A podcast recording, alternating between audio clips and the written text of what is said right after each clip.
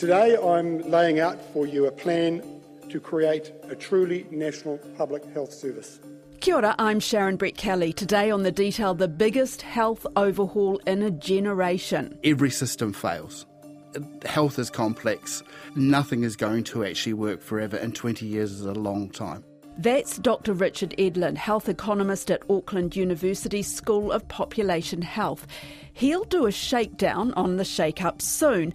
But let's get right to the details of the announcement with Newsroom's political editor Jo Moir. These are massive reforms, and when you listened to what Andrew Little and Peeni Henare were saying about these reforms and what they envisage they will do for people.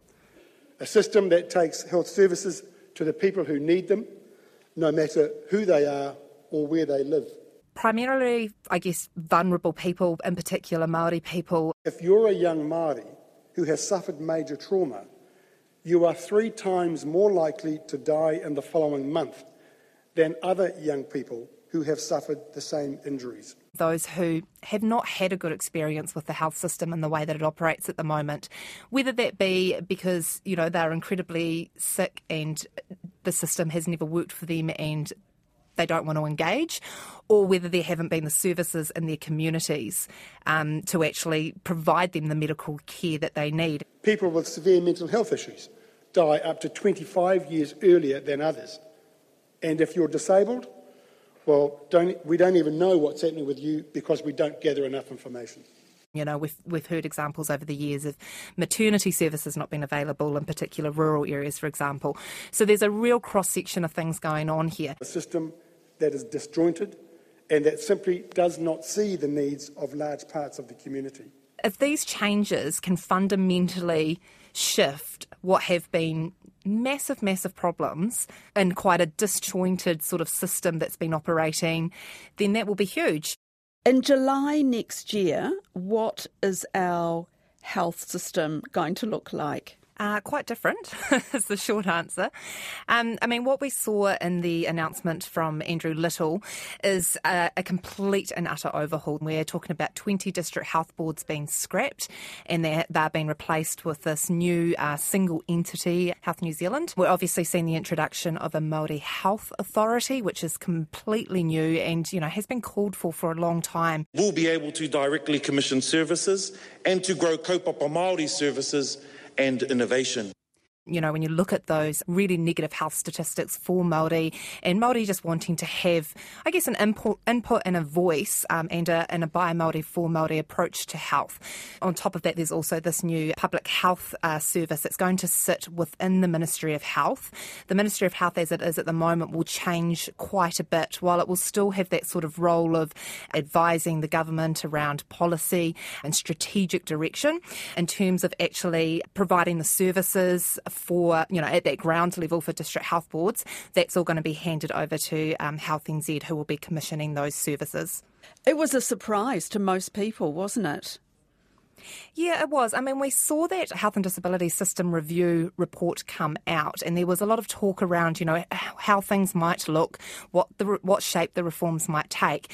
Now, bear in mind that that review called for district health boards to be trimmed back, um, and to something around sort of like eight to twelve rather than the twenty that we have currently.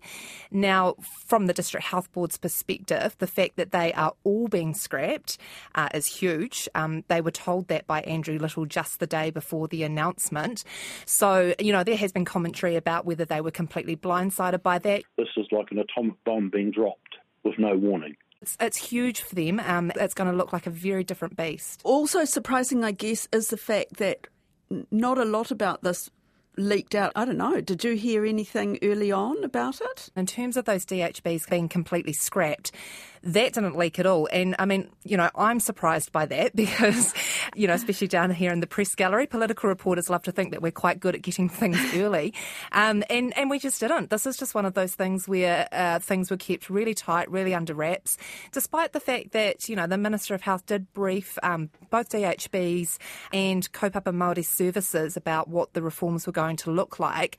Yes, it was the day before, but, you know, to keep a lid on that, it's pretty surprising, really. Let's hear again from Dr. Richard Edlin. His specialty is health systems. I was expecting something completely different. I was expecting it to be much more on the lines of the review. In July next year, what will our health system look like? It's very difficult to know on the basis of the information we've been given so far. We're talking about a very large structural change and the sort of one that hasn't been seen in New Zealand since, since effectively 2000, uh, since the DHBs were introduced. I think it is likely that we're going to end up with many of the same people currently involved in the system at the moment because they're the experts in terms of knowing uh, down to what the needs are in some of the communities. The sort of change I've described today will not all happen overnight. Will the DHBs be gone by July next year? I would imagine they will be gone on paper. They, there may well still be reasonable remnants of the DHB still there. Because after all, you don't want to entirely blow up the system. Because if you did that and you had entirely new people coming in, it's likely to be people who don't have specific knowledge of health. And we've been down that road before with some of the reforms in the 1990s, and it didn't end particularly well. The pace of innovation that had been present prior to that almost entirely disappeared when we had people coming in with an innovative view outside of health, but they come up against all the obstacles in health. Uh, we have lots of workforce issues in health in terms of, understandably, doctors, nurses, all sorts of uh, our medical professionals have specific knowledge, and if they see that something isn't actually right, they will dig their heels in, and it will actually cause an obstacle to being able to fulfil a vision. I want to stress that this reform is about doing better with what we have. It's not about cutting services or closing hospitals nor is it about cutting valuable frontline staff.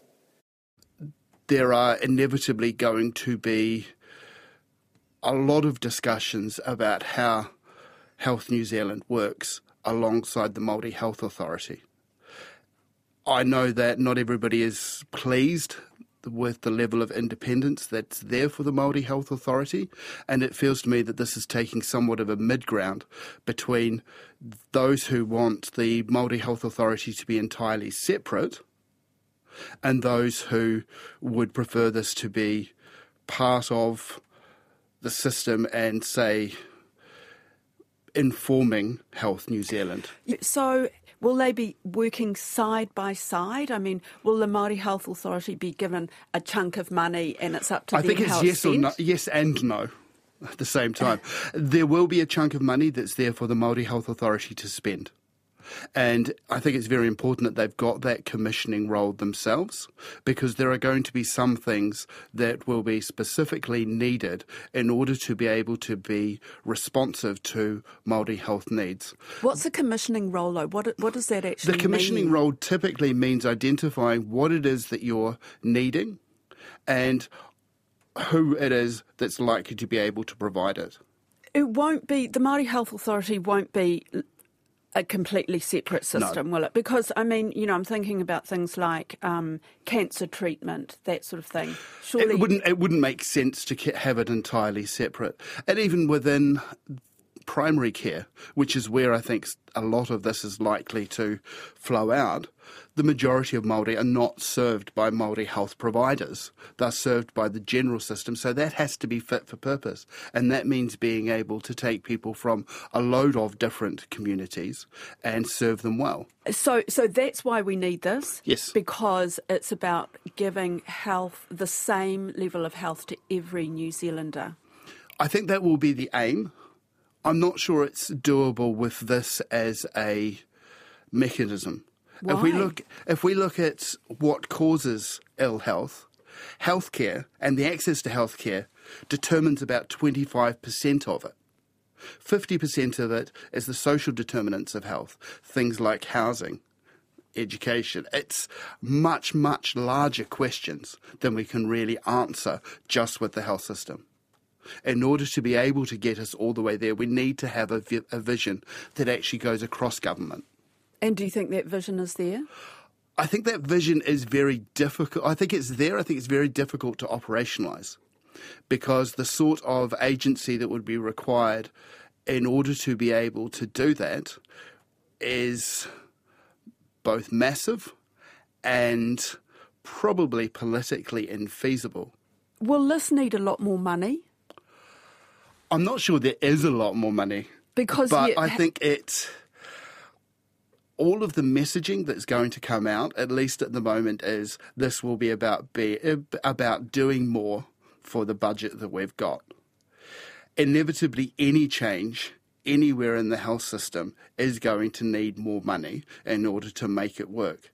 If only because the costs of transitioning from one system to another are complex.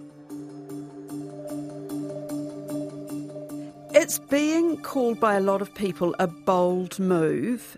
excellent news. The move's fairly bold. It's uh, truly one of the biggest changes that we've had to the health system in living memory. This is probably the most transparent set of reform that I've seen, and I think well implemented, and I stress that it is likely to be very successful. I think what we saw during COVID is we responded differently and we had to come together as a team of 5 million people.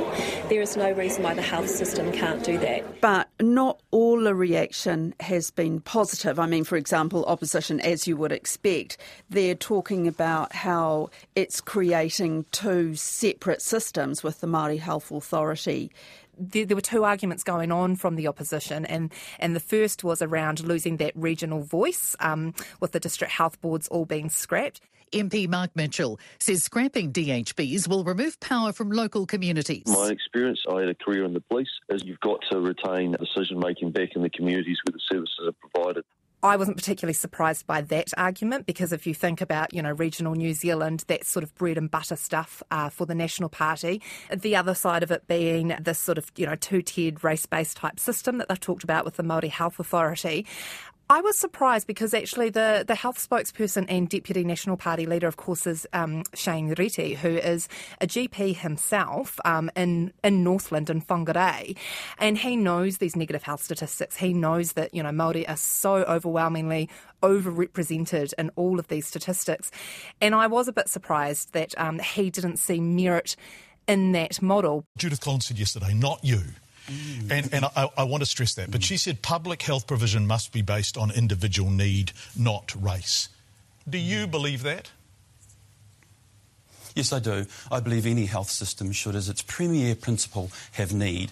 Oh, and by the way, if we're talking about Māori health, it turns out that on most health metrics you want to talk about, Māori probably have the highest need. So yes, I think any health system, and this restructuring, should be judged on the first principle of need. But, you know, the opposition sort of has the ability to make the government explain why what they're putting forward is the best model. And they're saying, we're not convinced that what you are, are, doing here is actually going to solve it. It's actually on the government, I guess, to actually prove that wrong.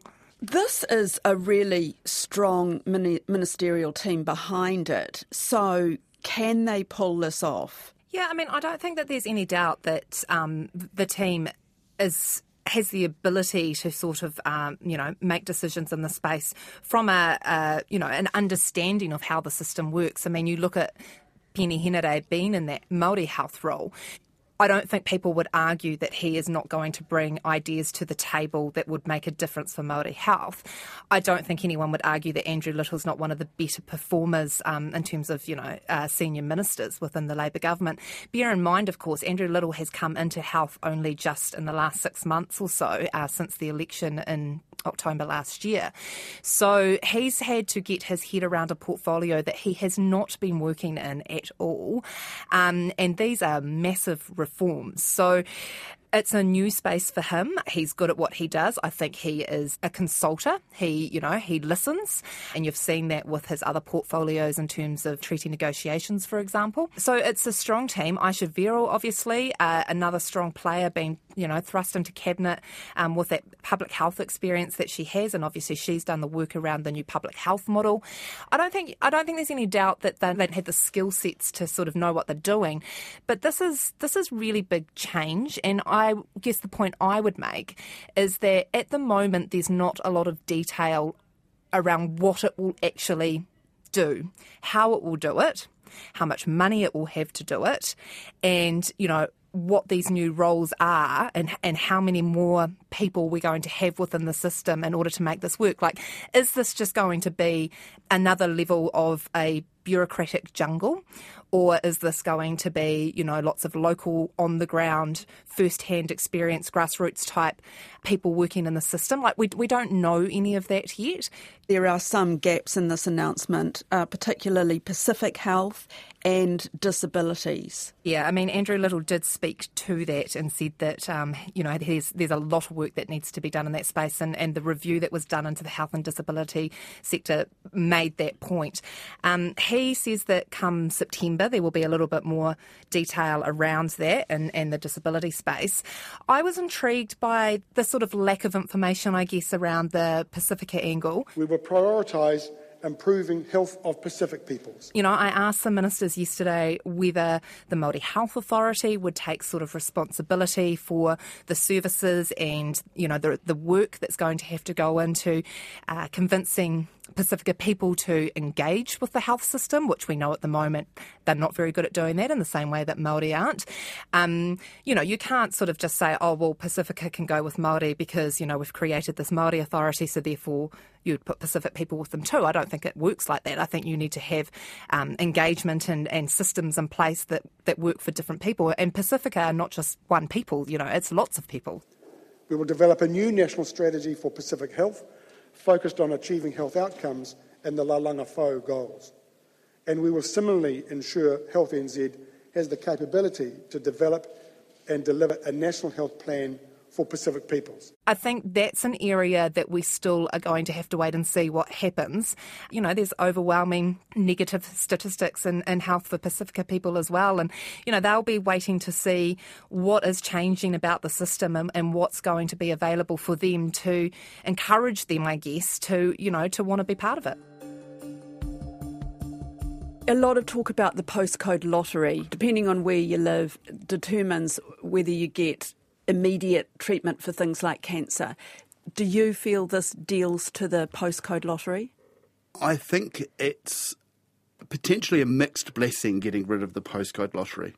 On the face of it, things like differences in cancer wait times and differences in criteria for when you're able to access services. So, for instance, at what point uh, is your vision bad enough to be able to get cataract surgery? Those sorts of things seem, on the face of it, kind of odd. And I think that's fair enough to look at those and go, well, that's maybe not what we want. But there are other places where the postcode lottery is actually potentially quite important because if it is that there are obstacles in a system within a particular location that mean that things aren't actually working in a way that's informed well by the evidence, then yes, we definitely want to get rid of those.